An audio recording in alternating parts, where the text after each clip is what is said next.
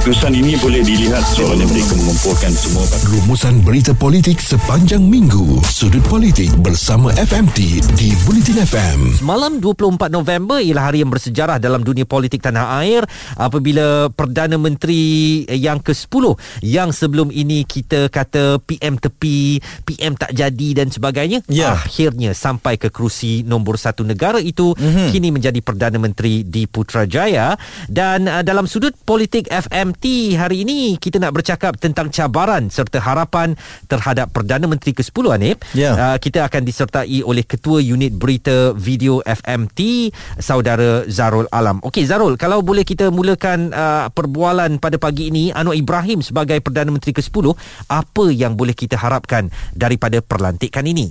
Pastilah kita mahukan sesuatu yang lebih baik daripada semua aspek. Pertamanya, kita nak lihat satu tempoh kestabilan politik terbentuk untuk negara Malaysia ni. Waktu inilah kita rasakan bahawa semua pemimpin harus berjiwa besar, berganding bahu untuk pulihkan semula negara kita ni. Kerana hanya dengan kestabilan politik, kita akan dapat mencapai kemajuan ekonomi dan sosial. Sebenarnya tak pernah dalam sejarah negara kita Perdana Menteri bertukar ganti sebanyak tiga kali dalam tempoh empat tahun. Itu menunjukkan bahawa politik negara tidak berada dalam keadaan yang stabil. Pemimpin pula lebih sibuk nampaknya memikirkan bagaimana nak selamatkan jawatan. Pelabur pula hilang keyakinan untuk melabur di negara ini. Dan saya rasa pasca PRU15, rakyat mahu melihat pemimpin tidak kira dari parti mana yang dilantik bekerjasama demi kesejahteraan rakyat. Baik Zarul dan adakah Anwar Ibrahim yang dimahukan oleh sebahagian besar rakyat sebagai Perdana Menteri ke-10 ini? Pakatan Harapan eh, menang jumlah undi yang paling besar dan Pakatan Harapan juga sejak awal memang menamakan Anwar sebagai calon Perdana Menteri mereka dan secara logiknya tentulah beliau layak diangkat sebagai Perdana Menteri. Eh, Disebabkan tak ada parti yang menang majoriti mudah berdasarkan jumlah wakil rakyat yang bertanding, maka Yang di-Pertuan Agong telah menjalankan tanggungjawab baginda untuk memanggil parti-parti yang bertanding untuk mengetahui sendiri jumlah sokongan yang diterima. Bagi pihak Anwar dan Muhyiddin, masing-masing mendakwa mempunyai majoriti. Tapi pada hemat Tuan Ku Agong, baginda merumuskan tidak ada yang mempunyai sokongan majoriti berdasarkan maklumat yang ada pada baginda yang mungkin tak ada pada kita. Kita tak tahu apa sebenarnya yang berlaku. Maka atas kebijaksanaan baginda mengusulkan supaya dibentuk kerajaan perpaduan. Kita semua tahu Anwar bersedia menerima cadangan itu. Tapi Muhyiddin tak dapat menerima cadangan berkenaan.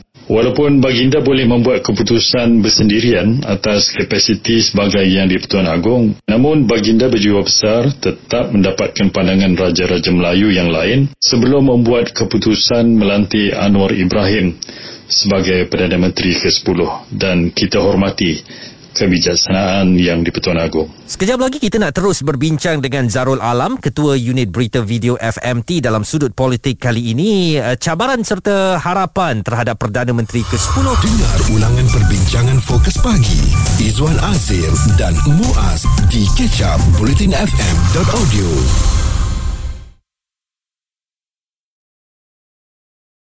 Hari ini hari yang menjadi hari pertama untuk masuk ke pejabat bagi Perdana Menteri Malaysia yang ke-10 Datuk Seri Anwar Ibrahim dan uh, pastinya ramai yang teruja nak melihat kepada apa perancangannya apa yang ingin dilaksanakan sebab itu pada hari ini Izwan ya di Mhm. sudut politik FMT kita berbicara berkenaan dengan cabaran serta harapan terhadap PM ke-10 Malaysia ini Izwan. Kita masih lagi bersama dengan Zarul Alam. Beliau adalah Ketua Unit Berita Video FMT. Zarul, dengan pelantikan uh, DSAI ini, mm-hmm. adakah boleh diumpamakan seperti sinar baru untuk Malaysia? Kita harapkan begitulah.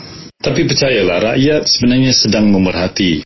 Kalau kita tengok sebaik pengumuman pelantikan Anwar dibuat, pasaran saham naik lebih kurang 4% dan mata wang pula mengukuh. Itu petanda awal yang baik. Tapi kita perlu tengok pada tempoh yang lebih lama. Kita tengok manifesto yang dibawa oleh uh, Pakatan Harapan. Semua pihak uh, yang rasional saya rasa semua bencikan rasuah dan PH dalam kempen-kempen mereka kerap kali memainkan isu rasuah, ketirisan, pembaziran dan sebagainya.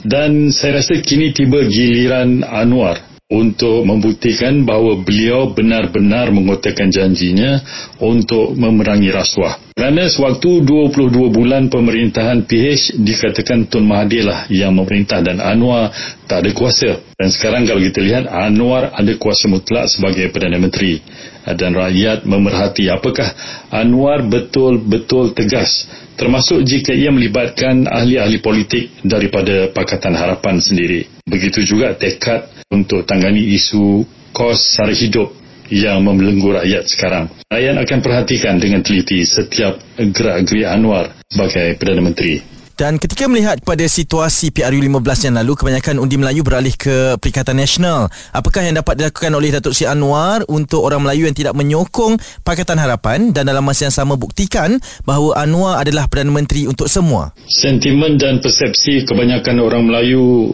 masa 22 bulan pentadbiran PH dulu adalah bahawa DAP menguasai kerajaan dan Melayu terancam. Kurang-kurangnya itulah persepsi yang dibentuk oleh pihak yang menentang Pakatan Harapan. Dan persepsi ini jugalah yang berkemungkinan mendorong kebanyakan pengundi Melayu memilih Perikatan Nasional yang dalamnya ada Bersatu dan PAS yang digambarkan sebagai parti yang bersih. Terutama apabila melihat uh, BN sering dikaitkan dengan isu rasuah seperti isu LCS yang dibangkitkan oleh uh, saudara Rafizi sendiri. Dan cabaran Anwar adalah bagaimana untuk menghakis persepsi dan sentimen ini di kalangan masyarakat Melayu. Dalam masa yang sama, Anwar juga perlu menjaga pengundi Cina yang rata-rata memberikan kepercayaan mereka kepada DAP sekutu mereka dalam Pakatan Harapan. Uh, seperkara lagi di saat kita bercakap ini belum belum tahu lagi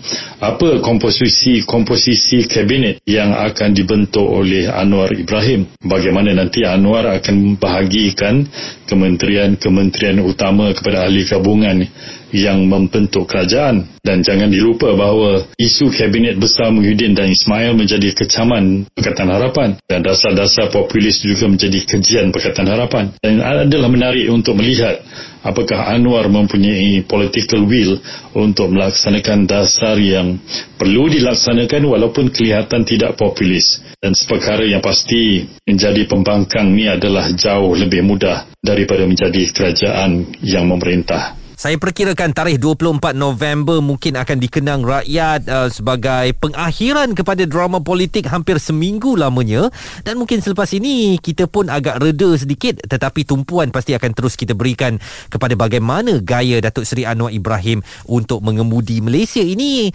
apatah lagi dengan kerjasama daripada gabungan-gabungan lain termasuk Barisan Nasional dan GPS di Sarawak.